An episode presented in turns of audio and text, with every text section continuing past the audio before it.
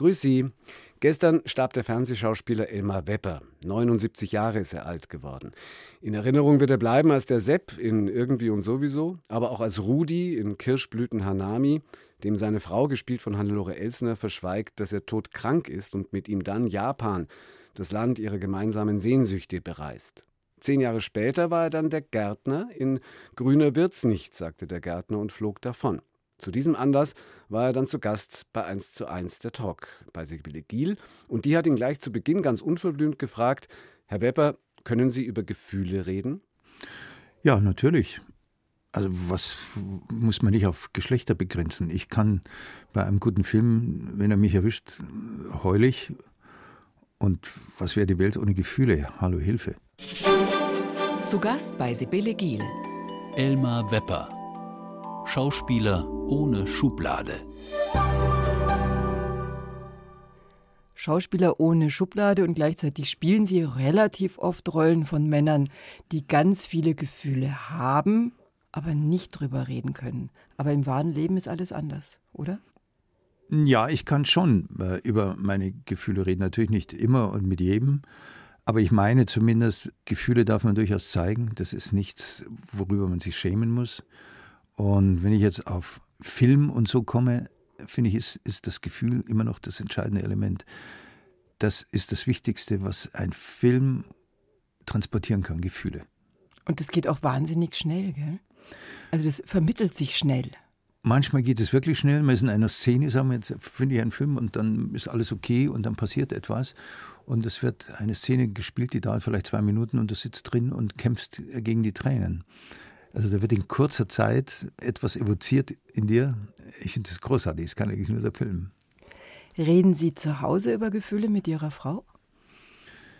Ja, aber es ist jetzt nicht so, dass das irgendwie ein Programmthema irgendwann wäre, aber wir reden schon über das, was uns beschäftigt. Und das, wenn es so äh, sehr persönlich ist, dann sind Gefühle immer dabei. Das ist dann nicht nur irgendwelche technischen Dinge, so was macht man oder wie geht es dir oder Gesundheit, sondern man redet wie es einem geht. Oder man erzählt sich vielleicht, das ist ja auch ein bisschen Bereich Gefühle, wie man geschlafen hat, was man geträumt hat, welche Ängste man hat und Unsicherheiten.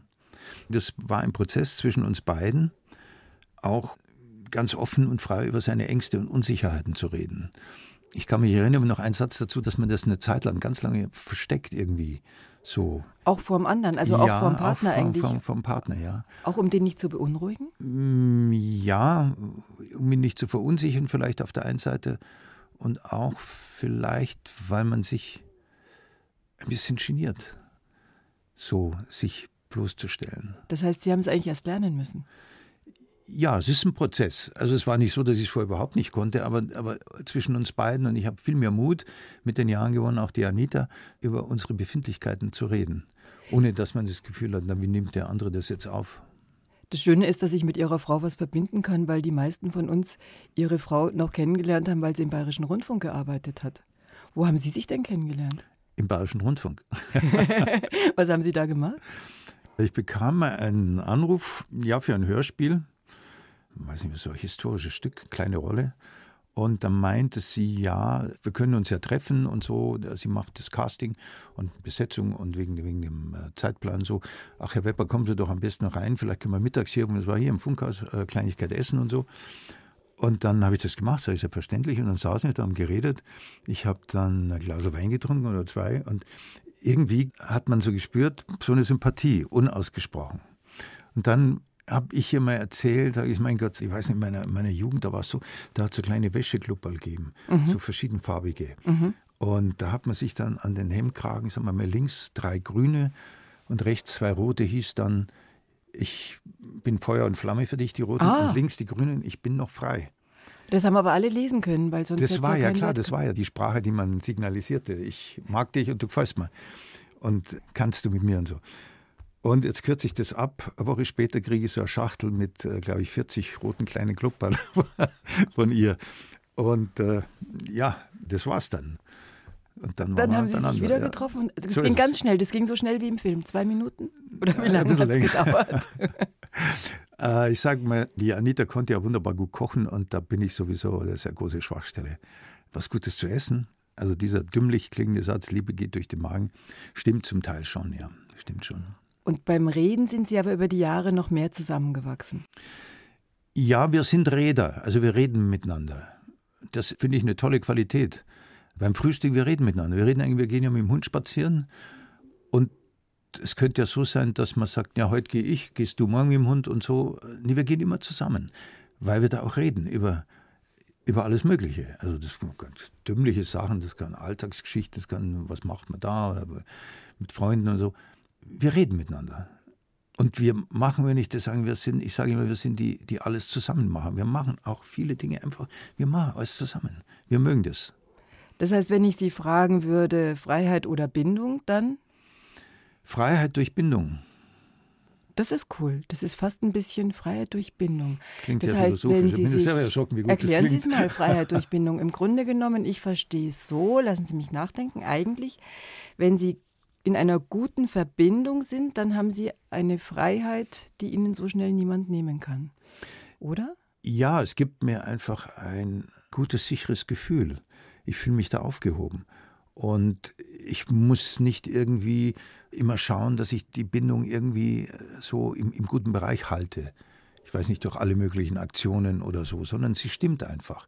Und wenn man miteinander redet und man merkt, es ist was, irgendwas da, was nicht so okay ist, dann kann man drüber reden. Das ist ein richtig schönes Gefühl. Dann machen wir doch mal weiter mit den Wörtern. Kirschblüten oder Orchideen. Kirschblüten, hm, fraglos, ja. Wenn Sie sich entscheiden müssen zwischen Blumenwiese oder englischem Rasen. Blumenwiese, kleine Einschränkung, hätte ich gern im Garten, ist aber nicht praktikabel. Weil man sie immer mäht, weil ihr Männer immer den Rasen mähen müsst. Nee, nein, ich würde ja die Blumenwiese nicht mähen, die darf man ja nicht mähen, Eben. vielleicht zweimal im Jahr. Aber du darfst nicht draufgehen. Okay, das sehe ich ein. Wir haben einen Sie Hund sehen, ich und verstehe wir gar garteln, also ich kann Stimmt, dann nicht geht. drüber fliegen. Ein, ist- einsichtig. ja. Sushi oder Schweinsbraten? Beides bei Zeiten. Selber kochen oder bekocht werden? Bekocht werden, weil meine Frau besser kocht als ich. Sie kocht wunderbar. Ja, bekocht werden von meiner Frau. Fliegen, Fischen oder Golf? Fliegenfischen. Aber Golf ginge auch, gell? Ja, ging auch. Aber Fliegenfischen hat ein bisschen was, was Golf nicht hat. Wenn man auf ihre Kindheit schaut, Glück oder Entbehrung? Glück. Traumberuf, Kinderarzt oder Schauspieler? Kinderarzt. Wenn wir auf ihren Bruder Fritz schauen, Konkurrenz oder Bereicherung? Bereicherung. Ihre Frau sorgt schon auch gut für Sie, haben wir gerade gehört. Sie werden Ja. bekocht. Sie kocht. Und sie, hm, also unserem Hund geht es auch nicht schlecht bei ihr. Also sie, äh, der hat schon ein besonderes Leben, muss ich sagen, ja, unser Hund. Dem Sohn geht's auch gut? Dem Sohn geht es sehr gut, der ist in Kopenhagen, seit einigen Jahren da beruflich, habe ja einen Enkel. Das finde ich ganz großartig, dass das einfach so geworden ist, wie es geworden ist. Ich kann es schwer umschreiben, einfach einen jungen Mann als Sohn zu haben, einen fröhlichen jungen Menschen, der trotzdem ein ganz ernsthafter Mensch ist. Das ist eine tolle Kombination. Das ist die schönste Mischung, gell? Ja, äh, also ich will jetzt nicht in falscher Bescheidenheit machen und sagen, ja, das hat er sich alles selber angeeignet, weil von mir hat er schon auch natürlich ein bisschen was.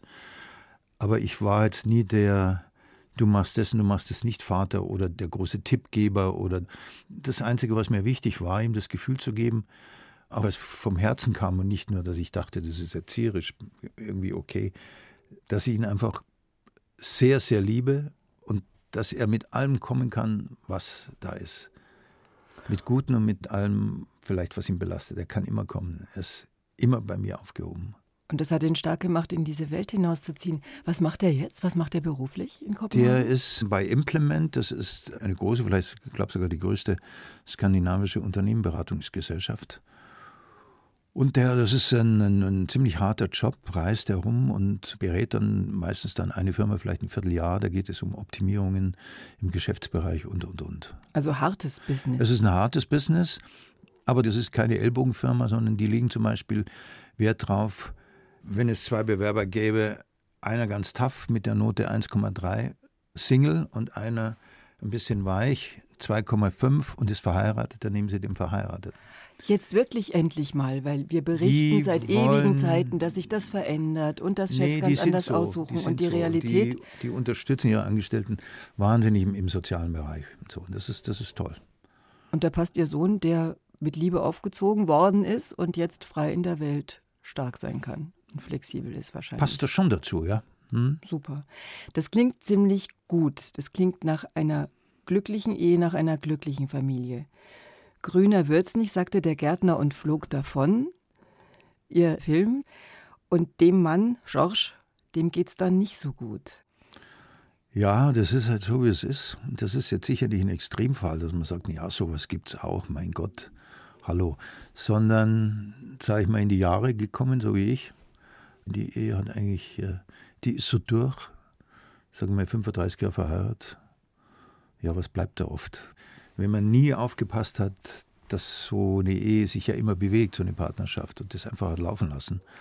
Ja, das mit der Körperlichkeit ist längst weg. Die Liebe rutscht so weg. Die Tochter macht was, was er überhaupt nicht versteht. Kunst. Die will auf Moderne die Kunstakademie, Kunst. ja, und, und die, die müsste die Gärtnerei übernehmen und so. Und als seine Frau ihm irgendwann mal sagt, du lass doch die Miriam, sagt er, das ist ihr Traum. Das ist, dann sagt er, ja, was ist ein Traum? Das ist ein ganzen Scheiß, den brauche ich nicht. Das finde ich auch so eine schöne Szene. Ich versuche schnell den Plot zu erzählen. Ich hoffe, es gelingt mir. Sie müssen mir helfen. Wir haben den Gärtner, den Schorsch, der in seiner erstarrten Ehe eben nie über Gefühle redet, gar So nicht es. über Gefühle reden kann, seine Tochter nicht in den Arm nehmen kann und seine Frau schon längstens nicht in den Arm nehmen kann. Dann kommt er in finanzielle Schwierigkeiten, weil jemand einen Golfplatz bei ihm bestellt, dem dann, grüner wird's nicht, ist die Antwort drauf, das Grün des Rasens nicht gefällt. So ist es. Und er hat ja. ein großes Hobby und das ist das Fliegen. Er hat eine kleine Maschine. Was ist denn das für eine Maschine eigentlich? Das ist ein Zweidecker, Kibitz. Das ist eine wunderbare Maschine, weil mit der kannst du alles machen. Das ist äh, wie ein Moped in der Luft. Ja, so wirkt's ja auch. Da kommen auch immer so schöne Szenen, wenn sie dann, dann mit der Maschine ist ja abdrehen. toll, ja. Und als dann auf diese Maschine der Kuckuck kommt, als die dann auch noch gepfändet wird, dreht George durch und So macht es. vielleicht das einzig Richtige. Er springt in seine Maschine, haut ab und fliegt über die Wolken dem Nordlicht entgegen davon und erlebt dann schöne Geschichten mit einer jungen, unglücklichen Frau, mit einem jungen Mädchen, die ihm eigentlich Tochter sein könnte und die sich ihn als Vater wünscht, verliebt sich in eine mehr oder minder gleichaltrige Frau und kriegt plötzlich sein Leben auf die Reihe und kann plötzlich über diese Gefühle reden, oder? Ja, zum ersten Mal, jetzt auch nicht sprudelnd, aber zum ersten Mal tauscht er sich, wenn er dann zurückkommt. Er fliegt dann zurück, weil die, die Umstände es einfach notwendig machen. Es geht um den Verkauf der Gärtnerei und so und, und über die, die Eigentumsverhältnisse. Und dann sitzt er mit seiner Frau zusammen zum ersten Mal. Nachts kommt er heim und er ist ja abgehauen. Also er hat ja nur dreimal versucht, sie anzurufen. Und das Einzige, was er da immer ins Telefon stammelt, war, es tut mir leid. Äh, Es tut mir leid. Und äh, dann ist da schon eine Veränderung mit ihm passiert. Nicht, dass er nun ein ganz anderer Mensch geworden ist, sondern das, was halt auch da war, das, was so zugeschüttet war und was er nicht wahrhaben wollte. Und so eigentlich die Einstellung, das Leben ist nicht lustig und komisch, da gibt es keine Träume. Man muss schauen, dass man irgendwie älter wird und das irgendwie weitergeht. Das ist das Leben. Das wollte er auch seiner Tochter beibringen. Er hat ja auch einen Traum. Er wäre ja eigentlich gerne Flugkapitän geworden. Er wäre Flugkapitän Einer geworden. großen Boeing. Ja, einer Boeing, das, richtig. Und dann bleibt so diese Sehnsucht, das finde ich so schön, diese fast kindliche, romantische, gar nicht verifizierbare, wo er sagt, ja, das fragt mal die immer, wo willst du hinfliegen? Sagt er immer, ich möchte ans Nordkap, möchte ans Nordkap fliegen. Weil da, wenn ich mir das so vorstelle, da so in das Nordlicht rein, das muss wunderschön sein. Das ist sein Traum. Das ist nicht konkret und Ding, da mache ich vielleicht ein Hotel auf oder irgendwas. Nee, in das Polarlicht fliegen vom Nordkap. Das ist seine große Sehnsucht, ja. Und das versucht er ja auch. Träumen wir zu wenig? Ja, Eigentlich müsste man auch manchmal einfach sein Leben. Meine, Sie haben so ein gutes Leben, das klingt alles Ja, so gut, das aber ich- ich- dass man wirklich mehr die Dinge tut, die, kann man, kann man, kann man die Träume, die man hat, drüber, ja. Dass man sie überhaupt zulässt wahrscheinlich. Weil man kann sich sein Leben so vorstellen, also das Leben von dem Gärtner Schorsch, wie er so reingerutscht ist ins Arbeiten, ins Funktionieren müssen, ins Aber da sind wir ja alle irgendwie drin. Vielleicht jetzt, wenn, wenn dann die, die Umstände wie bei ihm noch natürlich so schwierig sind, dass hinten vorne mit dem Bett nicht stimmt, dann wird alles schwierig. Nicht so könnte man sich vielleicht Dinge leisten und kann sagen, ja Miriam, dann mach du halt eine Kunstakademie und so. Das ist mir wurscht, ich mache meine Gärtnerei und du machst du deinen Orchideenladen und so. die Monika, die Aber wenn es dann irgendwie so ganz nach unten geht und, und vom Alter her die Perspektive ist dann nicht mehr da. Wenn dann sagt man, jetzt bin Es ich wird ja 70. enger. Die- es die wird enger. Ja, Zukunft was, was soll dann kommen? Jetzt bin weniger. ich 70, 75. Was soll noch kommen? Sagen Sie den Satz nochmal mit dem Bagger, den fand ich so schön, aber ich glaube, ich kriege ihn nicht mehr zusammen. Er bringt dem jungen Mädchen, der unglücklichen Tochter eines anderen Mannes, das Baggern bei im Garten. Ja. Kriegen Sie ihn noch zusammen? Nein. Man muss einen tiefen Bruch. Man Da muss erstmal einen einen tiefen tiefen Bruch Bruch. machen. Und dann erneuerst du, und dann tust frische Erde hinein, dann erneuerst das und dann kannst du erst wieder was pflanzen und dann wird das wieder was so ähnlich. Also man muss eigentlich alles umkrempeln und den alten Schrott und den Dreck und die verbrauchte Erde, die in einem ist, das, was einen so, so belastet, das muss raus. Das kann man nicht nur irgendwie so ein bisschen rummodeln und dann ein bisschen was frischen Samen einstreuen und dann wächst die Liebe und so. Das ist zu wenig. 1 zu 1 der Talk in Bayern 2 mit Elmar Wepper. Wenn ich wieder nach Augsburg ziehen müsste, dann, Herr Wepper? Wüsste ich nicht, wohin, weil ich war so lange nicht in Augsburg. Aber Sie sind da geboren. Ich bin, ja, das ist jetzt, äh, ja, was soll ich dazu sagen? Ich kann, kann mir jetzt, ich soll mich entschuldigen oder was? Nein, halt- ich habe ja immer gedacht, Sie sind Münchner. Nee, nee, ich ich bin habe ja auch gar Augsburg. nichts gegen das wunderschöne Augsburg, aber ich, Ich habe immer, ich hätte schwören können, ich hätte gewettet, ich hätte um eine gute Flasche Wein gewettet, dass Sie in München geboren und aufgewachsen Nee, das hätten sie sind. verloren, die gute Flasche. Jetzt Aber weiß ich nicht, was für. Sie eine gute Flasche Wein ist. Ähm, das erkläre ich Ihnen nach der Sendung. Okay. Nee, es war ja der Grund, warum ich in Augsburg geboren ist. Wir waren evakuiert. Meine Mutter kommt aus Mehring, das ist bei Augsburg, auf dem Land draußen. Und München wurde schon bebombt. Und nach München zurück 1944, ja, war 16. das April nicht, 44. war das nicht mehr möglich. Und dann war die Entbindung halt kürzeste Weg nach Augsburg, ja. Fühle mich aber, ohne dass die Augsburger das missverstehen, um Gottes Willen, schon als Münchner. Es ist halt irgendwie so. Und da groß geworden. Ja, das ist von den ersten Lebensmonaten dann oder nach einem Vierteljahr bis, ja, bis heute, ja. Ich habe vorhin schon mal gefragt, Kindheit, Entbehrung oder Glück, und Sie haben ganz schnell geantwortet, Glück. Ja, spontan, weil es so ist, war so, ja. Das war das Kriegs- und Nachkriegsmünchen. Das heißt, in Freiheit aufgewachsen? ja. Ohne Helikoptermutter? Oder wie muss ich mir das nee, vorstellen? naja, meine Mutter hat schon aufgepasst, aber den Begriff gab es damals nicht. Helikoptermutter. Nein, meine Mutter war sehr fürsorglich, aber ich sag mal, man konnte ja auf die Straße gehen. Wir haben in der Karl-Schürz-Straße hinten, aber jetzt natürlich Wo ist das? Müssen Sie Na, Nicht-Münchnern ähm, erklären. Und mir auch. gestanden. hinten am Steubenplatz, da wo der Hirschgarten anfängt. Da haben wir Eishockey gespielt mit den Schlitten. Da war kein Auto. Wir waren im Hirschgarten in die Beeren, in die Himbeeren und, und in die Schwammerl. Wir konnten von der Arnoldstraße vom ersten Stock aus, also gar nicht von ganz oben, konnten wir die Alpen sehen, wenn, wenn das Wetter danach war. Weil München einfach nur München- niedriger war und weniger Nein, und da war kleiner, nichts, da war? Bahngelände. Äh, dann gab es den, den Postsportplatz, da haben wir Fußball gespielt und hinten aus Richtung Schlosspark. Das hieß bei uns die Steppe, da sind wir hinaus, das war wilde Gegend. Da hatte meine Mutter äh, manchmal ein bisschen Angst, weil da haben so in der Nachkriegszeit Leute in so Erdnotunterkünften gelebt, also die keine Wohnung hatten. Aber ansonsten war, war Freiheit, wir haben, wir haben alles machen können als Kinder. Es war Wirklich schon toll. Es war äh, ja, gutes Aufwachsen, ja. tolles Aufwachsen. Wie war der Bruder, der drei Jahre ältere Fritz? Ja, wie halt der, der ältere Bruder so ist. Das ist so. Also Der wenn ich meinen halt- Mann fragen würde, würde er sagen, anstrengend. Ja, anstrengend ist ein nettes Wort. Ja, der hat es mir zwischendurch immer wieder brutal spüren lassen, dass er der Ältere ist. Ich sage mal, wir haben ja so einen Boxkampf zum Beispiel gemacht. Da hatten wir so einen Flur in der Arnulfstraße.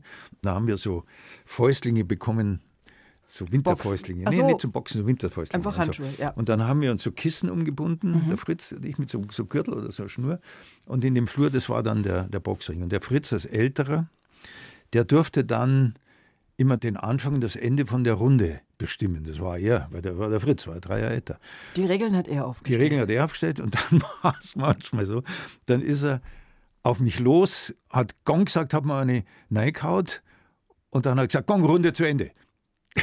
Große Brüder. Hätten Sie sich nicht manchmal lieber eine große Schwester gewünscht? Na, na eigentlich, eigentlich nicht. Na. Ja, wenn eine da gewesen wäre, dann wäre das ja auch wunderbar gewesen. Ich wollte immer einen großen Bruder haben. Ich hätte es einfach toll gefunden. Ich habe eine große Schwester, was jetzt wunderbar ist, aber als Kind hätte ich immer einen großen Bruder ja, haben wollen. ich meine, der Fritz hat ja auch versucht, aber das hat er Gott sei Dank bald wieder aufgegeben, so eine Vaterrolle einzunehmen. Ihr Vater ist im Krieg gefallen. Ja, ist im Krieg gefallen. Haben Sie den kennengelernt eigentlich? Nee, also er hat mich kennengelernt, aber es musste im Mai 44, nachdem er so kurz geboren war, musste er wieder an die Ostfront und da kam er dann nicht mehr zurück. Ja. Ich habe keine Erinnerungen an ihn. Und dann war der Fritz der Vater, aber hat es nur kurz versucht? Ja, oder? aber wirklich mehr schlecht als recht. Der Fritz hat dann schon über sein Ding gemacht und so, ja. Hat sich Ihre Mutter wieder verliebt? Hat die wieder jemanden kennengelernt? Nein.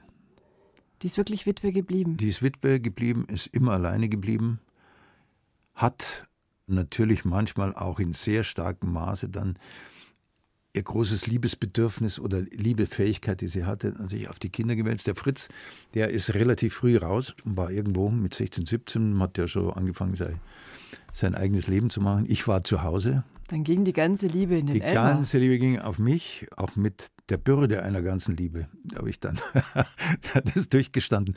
Aber das klingt unfair. Meine Mutter war auch meine große Liebe über viele, viele Jahre. Und äh, ich habe sie immer verehrt, weil sie einfach eine großartige Frau war. Wie hat Ihre Mutter Sie ernährt? Was hat die gearbeitet? Wir hatten damals noch ein sogenanntes Kaufhaus Wepper gab's. Das gibt es heute nicht mehr, aber das Haus, das ist so ein Jugendstil-Eckhaus in der Schulstraße in Neuhausen. Das ist uns Gott sei Dank erhalten geblieben. Das habe ich dann in späteren Jahren übernommen. Und da gab es unten, das gibt es noch Fotos, Kaufhaus Wepper hieß das, in großen Lettern.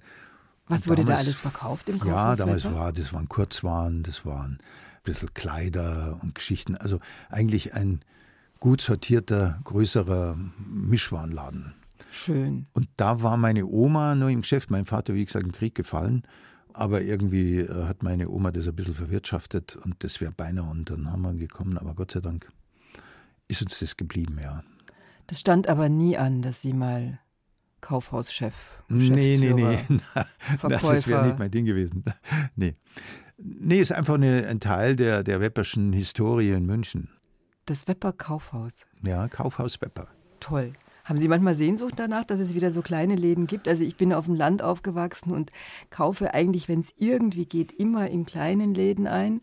Haben Sie auch so, so eine Solidarität als Ja, haben meine Frau vor allem. Also im Planet gibt es ja das sogenannte Bütchen, so nennen wir das. Das ist Obst- und Gemüsehändler, kleiner. Bütchen? Klingt ja ganz nach Köln.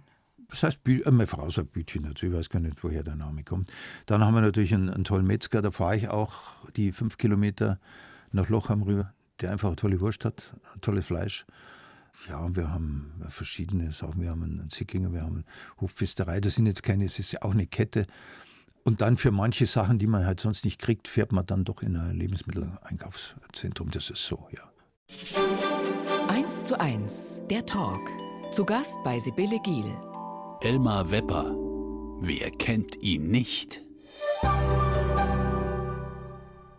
Ja, wer kennt ihn nicht, den großen bayerischen Schauspieler Elmar Wepper, der so viele Figuren verkörpert hat, die vielen von uns regelrecht ans Herz gewachsen sind. Gestern ist er gestorben und wurde 79 Jahre alt. Wenn man so lange wie er im Geschäft war, dann kennen einen die Leute. Als er 2018 bei Sibylle Giel zu Gast war, wollte sie deshalb von ihm wissen, wie ist das denn, wenn man auf die Straße geht und die Leute einen kennen?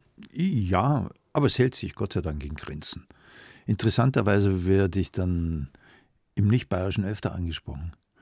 Und Planek sowieso nicht, da kennt man sich, die kennen mich seit, seit 30 Jahren. Also da schaut keiner, vielleicht ein Fremder, der sagt, ist das nicht der Wepper oder wer ist denn der da drin, der komische kleine Mensch? Ah, das ist der Wepper. Und ich muss sagen, die Leute, die da leben, die Planecker, soweit man sowas verallgemeinern kann, die sind nicht so, so kleingeistig oder so, so spießig. Das sind eigentlich interessante Menschen und gerade da oben, wo ich wohne, diese Gegend, wir haben eine gute Nachbarschaft. Wir pflegen die Nachbarschaft. Das geht vom Professor bis zur Masseurin und so. Das ist, man trifft sich auch zweimal im Jahr. Da bringt jeder sein, sein Grillessen mit und da sitzt man beieinander und ratscht. Und das ist bewusst, dass man so diesen Zusammenhalt pflegt. Ist ja auch was Wichtiges. Kann man denn als Schauspieler, der bekannt ist aus Film und Fernsehen, so ein ganz normales Leben führen? Es wird ja im Moment auch wahnsinnig viel diskutiert. MeToo-Debatte ist nur ein Stichwort. Sie sind immer Ja, jetzt ich mal, normal warum, geblieben. warum sollte man kein normales Leben führen können? Vielleicht, weil es einem ein bisschen Flausen in den Kopf treibt, bekannt zu sein, durchs Fernsehen Also bekannt wer zu sein. das Dieses über- Schillernde irgendwie. wer das über die Jahre nicht lernt, dass das ja also wirklich ein Käse ist, sage ich mal, und der eigentlich nur Kraft kostet und das interessiert ja auch keinen Menschen.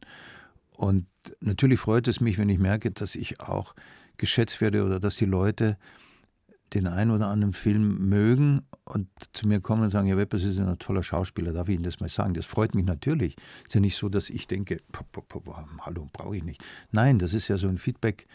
Im Film kriegst du es ja, auf der Bühne kriegst du vielleicht den Applaus direkt.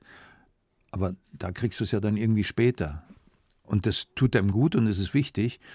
Aber ich habe das Gefühl, ich, wenn mich jemand mag, weil ich so bin, wie ich bin, und wenn jemand sagt, das ist der Schauspieler da, der, der Wepper und so, mich nicht mag, ja, dann mag er mich nicht. Das ist mir eigentlich wurscht, muss ich sagen, ja. Ihr erster Verdienst war hier im Bayerischen Rundfunk. Das waren fünf Mark. Was haben Sie denn damit gemacht eigentlich? Ja, das, wenn ich wüsste, aber fünf Mark war damals viel Geld. aber Sie haben damals schon gesprochen, gell? Ja, Kinderfunk. Kinderfunk, Schulfunk. Und ich weiß noch, so die ersten Rollen, das war der Günther Stamm, gab es einen so Regisseur, und Friedrich, der hat so die, die Redaktion Schulfunk, Kinderfunk gemacht. Und dann kam dann so ein Textbuch und dann hatte ich zwei Sätze. Ich kann mich erinnern, ich war ja so aufgeregt, war ja, ich war immer so voller Angst, das Kind. Und die habe ich dann sowieso unterstrichen mit dem Lineal und dann auswendig kennengelernt. Und dann musste man diese zwei Sätze dann irgendwie sagen und ich habe immer Angst gehabt, dass ich es nicht gut und richtig mache. Kann mich noch erinnern.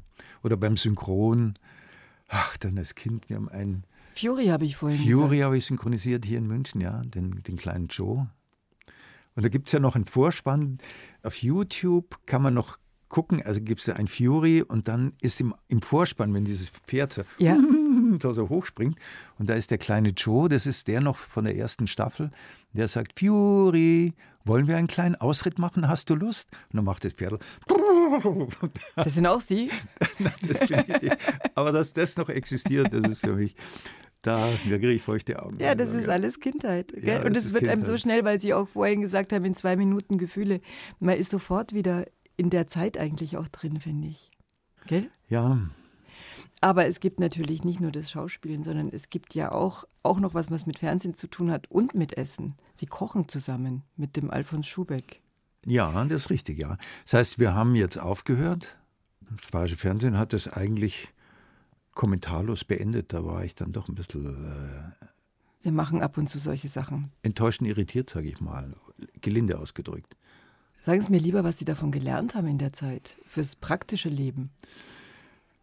Ja, viel ich sage mal. Beim Kochen. Ich, also beim Kochen. also wenn ich sage, wenn ich mal sage, 15 oder 16 Jahre, vielleicht waren es sogar 17 mit dem Alfons, wir haben über 1000 Gerichte gemacht. Also selbst wenn du nicht wollen würdest, du lernst da gewisse Basisgeschichten. Du stellst natürlich auch fest, dass die Kocherei eines Profikochs, der bei, ich weiß nicht, Ducasse und bei, bei sonstigen Dingen in Paris gelernt hat, das ist eine ganz andere Stufe. Also handwerklich kann man dem Alfons überhaupt nichts vormachen. Und wenn er irgendwie jetzt nochmal erzählt, wie er so ein Schnitzel geht und wie man so eine Soße ansetzt, dann steckt ja da ein, ein Wissen. Er weiß ja so viel über das Kochen handwerklich. Weil er eigentlich auch von der Chemie was versteht. Genau, und, und, und ich sage mal, ein großes Verdienst ist bei ihm, dass er nicht jetzt nur so an der Kocherei stehen geblieben ist, sondern er hat sich ja um Kräuter, er hat sich ja um ja, um den Gesundheitsaspekt beim Kochen sehr bemüht. Wir können äh, uns alle ein Leben ohne Ingwer nicht mehr vorstellen, seit wir Alfons Schubeck kennen. Ja, ich muss Ihnen sagen, ich habe auch etwas, das hätte ich ja vergessen, habe ich ja vergessen beim, beim Frühstück. Unabdingbar ist jeden Morgen ist unser Honig-Zitronen-Ingwer-Shot, den ich mache seit vielen Jahren. Jeden Ein Shot Morgen. ist was Kurzes, oder? Was Kurzes, Prägnantes, das heißt pro Person eine Zitrone in so ein kleines Glasel Oh. Ja, dann zwei Teelöffel Honig. Ja. Und zwei oder drei Scheiben Ingwer, dann ist das kleine Glas, also das wäre so voll, und dann mit kochendem Wasser überschütten. Okay. Das tut dem Honig vielleicht nicht ganz gut, aber es ist trotzdem, und dann wird das getrunken. Und damit werden wir alle 100. Was mich noch viel mehr interessiert, ist die Soßen. Die macht er ja auch immer. Haben Sie das auch gelernt? Hat er Ihnen ja, das klar. beigebracht? Einen bestimmten Soßenansatz. Er ist ein wunderbarer Soßenkoch und ich meine, es gibt so einen Satz, den ich absolut unterschreibe, was das Kochen betrifft. Wer die Soße hat, hat die Küche. Ich weiß nicht, wie es Ihnen geht. Ja. Sie merken, wenn, da, wenn das leicht ist, wenn die teilweise Transparenz hat, wenn die, die sich nicht so drüber hängt übers Essen. Oder wenn es zum schwierigsten Gang bei einem längeren Menü geht, sagen wir zum vorletzten irgendwie das Fleisch, ob es ein Reh ist oder irgendeine geschmorte Rindsbackerl oder so, wo man eh schon ein bisschen kämpft. Und wenn dann die Soße so einem Koch gelingt, dass sie trotzdem transparent und leicht ist und nicht wie so ein, so ein Gummisaft am Gaumen klebt, du kriegst das nicht mehr raus geschmacklich, selbst mit einem Dessert nicht, Da fängt die ganz, ganz hohe Schule an. Ich krieg Hunger. Lassen Sie uns von was anderem reden. Lassen Sie uns vom Fliegenfischen reden. Als ich vorhin gesagt habe, Golf oder Fliegenfischen, war die Antwort ganz schnell Fliegenfischen. Erklären Sie es mir. Ich weiß nicht wirklich, wie es funktioniert. Also ganz kurz erklärt, man fischt keine Fliegen, sondern man fischt mit Fliegen. Soweit war ich noch. Ja, gut, ja. das ist nur also für die, die es gar nicht drauf haben, muss man das vielleicht vorneweg sagen. Also man kauft eine gebundene künstliche Fliege und da gibt es Fliegenimitationen, es geht in die Hunderte, die versuchen ein Insekt zu imitieren in der Form. Das ist ein kleiner Metallhaken, kann auch größer sein. Jetzt nehmen wir mal Trockenfliegen. Es gibt Trockenfliegen und Nassfliegen. Die Trockenfliegen schwimmen auf dem Wasser. Mhm. Die Nassfliegen oder Nymphen, die sind unter Wasser. Die hohe Schule ist das Trockenfliegenfischen. Da werden dann so gewisse Dinge, so Hahnenfedern aufgespreizt, rum reingebunden. Das ist eine Kunst. Und dann sprüht man das vielleicht mit Silikon an oder mhm. macht ein bisschen äh, Entenfett, Bürzelfett so und mhm. dann schwimmt die Fliege auf dem Wasser. Jetzt hat man im Gegensatz zur normalen Angelei, also ein Fliegenfischer würde ablehnen zu sagen. Sie sind kein Angler. Nein, nein, das ist ein Fischer, Sportfischer. Der Angler schmeißt ja so seine Angel raus, plopp, den Schwimmer, der Ding steht dann und wenn er irgendwann zuckt, weiß er, ah, da unten ist ein Fisch dran. Vorsicht. Beim Fliegenfischen hast du eine spezielle Rolle und Schnur und Gärte. Diese Schnur hat ein Gewicht, relativ schwer, und du lässt mit jedem Schwung nach vorne, da berührt diese Schnur nicht das Wasser, schwingst du in der Luft vor und zurück. Sag mal, bis du, bis du weißt, jetzt habe ich die Länge erreicht, wo ich weiß, da steht ein Fisch, wo mhm. ich meine Fliege präsentiere. Woher weiß ich, wo ein Fisch steht? Weil erstens kennst du die Stellen, die Gumpen, und dann im Sommer, wenn die steigen. Das ist am Fluss oder wo? Am Fluss, ja. ja. Mhm. Das siehst du ja, die kommt ja immer so hoch, die Forelle, was weiß ich, so alle zwei Minuten nimmt der Insekt auf. Mhm. Oder es gibt sogar die Beißzeiten, sagen wir, da ist, da rührt sich gar nichts im Sommer und plötzlich um Viertel nach fünf brodelt das Wasser. Das ist die Beißzeit. Da kommen die ganzen Forellen, die unten stehen und wollen fressen. Mhm. Solare Beißzeiten.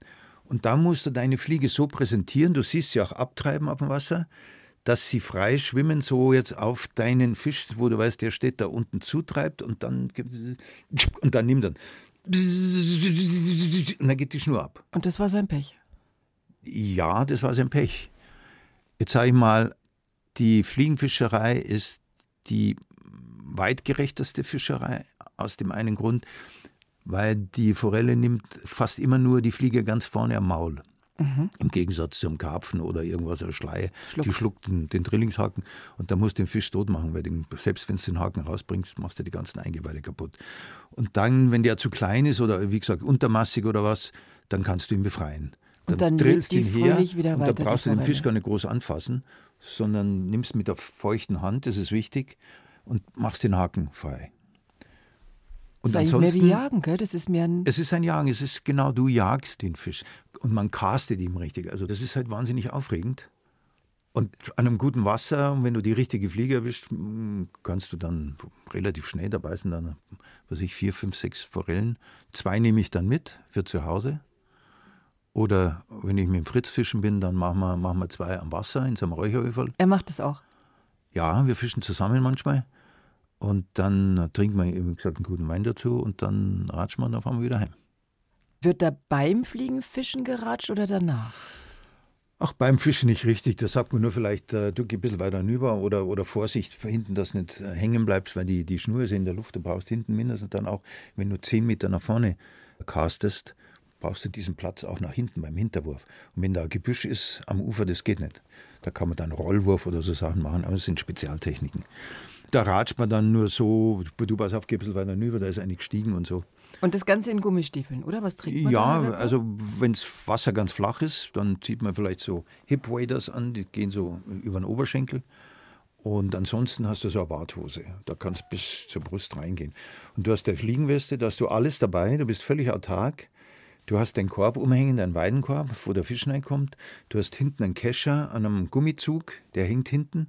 So ein Holzkescher, den brauchst du, um den Fisch dann aus dem Wasser zu heben und hast alles dabei und kannst dann auch so Flussstricke abgehen. Irgendwie erinnert mich das fast an Bogenschießen, weil sie, also auch wenn Sie davon erzählen, das ist so konzentriert, da vergisst man alles andere, kann ich mir vorstellen. Alles, ja. Eins zu eins der Talk. Und bei mir sitzt Elmar Wepper, ein leidenschaftlicher Fliegenfischer, aber noch vieles mehr. Wir haben vorhin schon mal so ein bisschen über Ihren Beruf gesprochen und über Ihre Berufswahl. Und da habe ich gesagt, Kinderarzt oder Schauspieler. Und Sie haben gesagt? Kinderarzt. Warum? Mm.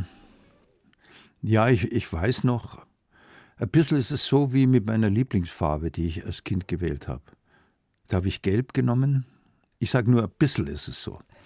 Weil ich habe überhaupt niemanden gekannt damals unter meinen Freunden, also der gelb genommen hat. Da haben wir die Farbe so leid getan. Jetzt ohne Schmarrn. Ihnen hat die Farbe leid ja, getan. Jetzt will Wie das nicht heißen, das dass ich Kinderarzt werden wollte, weil mir die Kinderärzte so leid tun. Das war nicht der Fall. Aber irgendwie haben wir gedacht, ich muss irgendwie was Dieses Mensch Gescheites machen. Männchen in Gelb sollte nicht alleine stehen. Ja, und habe mir das irgendwie so eingebildet. Aber darüber hinaus wäre es schon was gewesen, was mich interessiert hätte. Und wenn ich jetzt sage, ich glaube, ich wäre nicht der schlechteste Kinderarzt geworden, dann meine ich es so, wie ich sage. Und warum haben Sie dann nicht Medizin studiert? Äh, ja, zwei Dinge. Ich war mit der Bundeswehr fertig, war in Erding in der Personalverwaltung. Und irgendwie dachte ich mir, das jetzt die Zeit und so irgendwie relax möchte und aber muss aber studieren. Und da war auf der einen Seite, ist das nicht zu schwer und so, möchte das jetzt ein bisschen entspannter angehen. Aber der entscheidende Punkt war, genau in diesem Jahr, als ich mit der Bundeswehr fertig war, ist äh, Theaterwissenschaft ordentliches Lehrfach geworden in, in München. Es war nur so ein Nebenfach, so ein Luxusstudierfach. Äh, mhm. Da kam Professor Lazarowitsch mhm. und da haben wir gedacht, das ist Wink des Schicksals. Ich muss Theatergeschichte lernen. Studieren. Aber mit Theaterwissenschaften wird man ja alles nur definitiv kein Schauspieler. Ja, ich, es werden nur viele Schauspieler. Ich weiß gar nicht, wie es damals war, was man überhaupt mit Theatergeschichte geworden ist. Das, das war schwer. Ja. Wahrscheinlich äh, Professor für Theatergeschichte? Ja. Oder Journalist? Ja, Dramaturg oder was. Also ich hätte, das war aber alles nicht mein Ding. Und Germanistik haben Sie noch studiert? Germanistik habe ich studiert und Sprechkunde bei der Professor Weithase, ganz tolle Frau. Gibt es natürlich nicht mehr, aber damals Sprechkunde ist Dame. Sprecherziehung? Nee, Sprechkunde ist, ja, wie soll ich sagen, da gab es zum Beispiel ein Seminar wie beurteilen Sie die sprecherische Wertsetzung von Thomas Mann, Novelle Schwere Stunde, die das Schicksal von Schiller zeigt, als er am Wallenstein zu scheitern drohte. Und dann ist diese Novelle, und das sollte man aufgrund des Textes herausinterpretieren, wie man den sprecherisch gestaltet durch diesen Text Schwere Stunde von Thomas Mann. Gut, dass Sie trotzdem guter Schauspieler geworden sind, kann man da fast nur sagen, oder? Ja, aber das war ein interessantes Thema. Mir hat das damals nicht gefallen. Mir haben wir so Sachen wie, oder zum Beispiel, was ja kein Mensch weiß, es gibt den physiologischen und den pathologischen Glottisschlag. Bitte erklären. Der physiologische Glottisschlag ist die angehauchte Stimmlippenöffnung, die vor allem in der süddeutschen Lautung, wenn, also das aspiriert man, mhm. aber aber, sagt er, ah, ei, ei, also, und die, die Nordseite, die pathologische, ist die Stimmlippensprengung. Ah, ja, ah. Also das ist. Das ist das, was dann gerne ploppt am Mikrofon. Das ist hängen geblieben. Und wenn ich jetzt sage, wenn ich jetzt zurückschaue, denke ich, ist eines der wenigen Dinge bei meinem Studium, äh, das ich jetzt noch weiß. Das finde ich großartig. Also ich finde großartig, was Sie überhaupt noch alles wissen. Wenn Sie auf dieses Leben schauen, weil wir ja vorhin auch gesprochen haben über den Schorsch, den Gärtner im Film Grüner wird's nicht, sagte der Gärtner und flog davon.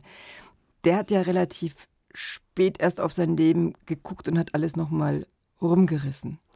Würden Sie noch irgendwas rumreißen? Würden Sie irgendwas verändern? Schauen Sie auf ein gutes, gelungenes, glückliches Leben? Ja, das soll jetzt nicht hybrid klingen, es ist so eigentlich. Und ich schaue auch, sagen wir, sehr dankbar zurück, weil ich habe da viele Dinge erfahren dürfen, die jetzt nicht so waren, weil ich jetzt irgendwie das so toll gemacht habe oder beeinflusst habe, sondern die sind halt passiert oder, oder ich bin da haben Sie eine, irgendwie beschützt worden in vielen ein Dingen. Ein Beispiel im Kopf? Ach, ich will mal sagen, das ist äh, ja meine ganze Kindheit und Jugend. Das muss ich nochmal meine Mutter erwähnen, die einfach, wo ich merke, das, das klingt jetzt vielleicht komisch, aber das merkt ja auch der Schorsch ein bisschen in diesem Film, dass Liebe ist eigentlich der Schlüssel, die Möglichkeit zu lieben ist eigentlich der Schlüssel fast zu allem. Auch wenn man manchmal, wenn man liebt, dadurch bestraft wird oder. Weil man empfindlicher ist. Weil man, weil man verletzlicher wird, ist. Ja, verletzlich ist, genau. Und diese Versehrbarkeit, die wir ja alle, alle spüren und haben und die aber auch, finde ich, unabdingbar ist. Also so ganz sicher versuchen, durchs Leben zu kommen und sich anzuwappen, das ist es nicht. Und das macht einem dann vielleicht auch wirklich die Kostbarkeit des Lebens klar. Meine ich schon. Also gerade die Versehrbarkeit, dass wir eben alle immer verletzbar sind. Und das finde ich auch, wenn ich das sage, wie finde das, wenn ich das bei einem Schauspieler spüre irgendwie. Und da mag der vielleicht sogar irgendeinen Bad Guy spielen in einem amerikanischen Krimi. Ich denke zum Beispiel an Nicolas Cage, ist in meinen Augen so ein Schauspieler. Da spürst du immer so diese Versehrbarkeit, die er so in seinem Spiel hat. Also jetzt machen Sie doch noch mal die Augen zu und ich würde doch noch mal die Frage stellen: Kinderarzt oder Schauspieler Traumberuf? Ja, vielleicht spüre ich meinen Kinderarzt, der Schauspieler. Ich glaube, Sie müssten zumindest 50-50 antworten, weil ich finde, Sie lernen doch eigentlich auch als Schauspieler so viel übers Leben und das ist doch auch ein großes Geschenk. Da haben Sie schon recht, ja. Da haben Sie schon recht. Vielleicht ist es auch ein bisschen so eine kokette Attitüde, also wenn ich das sage, Kinderarzt. Äh, vielleicht meine ich es gar nicht so ernst. Vielen herzlichen Dank, Elmar Wepper, Schauspieler. Gott sei Dank. Und jetzt hat ihn der Herrgott zu sich gerufen, wenn ich das so sagen darf. Zum Tod des Schauspielers Elmar Wepper war das eine Wiederholung von 1 zu 1 der Talk aus dem Jahr 2018.